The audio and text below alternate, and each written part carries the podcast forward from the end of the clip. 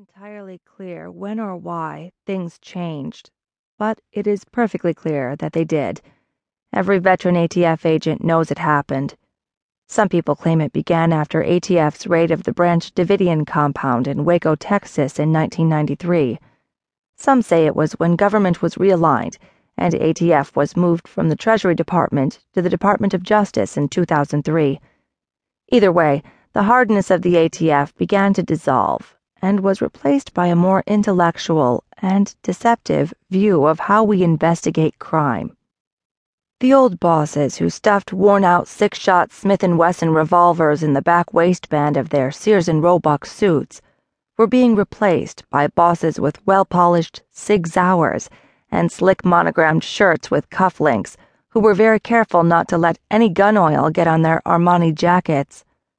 Bosses who wore jeans and cowboy boots to work were being pushed out by newcomers with dockers and tasseled loafers. The mentality of the agency shifted from down and dirty everyday police work pursuing criminals to a newer, cleaner version where statistics and appearance reigned supreme. While we once chased after felons with guns and scraped our knees doing it, we were now encouraged to sit behind computer screens and electronically investigate syndicates. The old bosses who had spent a dozen years on the street perfecting the craft of being ATF agents were supplanted by two and three year wunderkinds. Street knowledge was no longer important. The agents who got promoted were the ones who wore suits and ties rather than street work clothes. ATF agents were routinely promoted into management without any experience of slapping handcuffs on a suspect, writing an affidavit for a search warrant, or testifying in a criminal court. New administrators were chosen not on the basis of experience and performance in the field, but on test scores, and many chose to sit and study for tests and get promoted rather than do the traditional down and dirty work of an old style ATF agent. You get a reputation as a cop. Failing on the street is devastating. It creates danger for the officer and risk to his partners. When it became impossible for some ATF agents to cut it on the street, they took the early up option, worked on getting good test scores, and were promoted.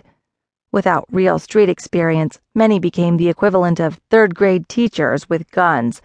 They took attendance and graded reports with no real understanding what an agent does and how he or she does it. Some of those chosen began to climb the government's corporate ladder. They nodded approval to the bad ideas of those above them for fear of being knocked off their personal ascent. They took care of each other and defended or ignored failed leadership because, after all, I could be next.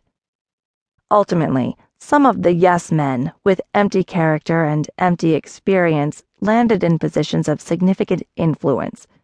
They told agents how to do their jobs, even if they were often failed street agents themselves.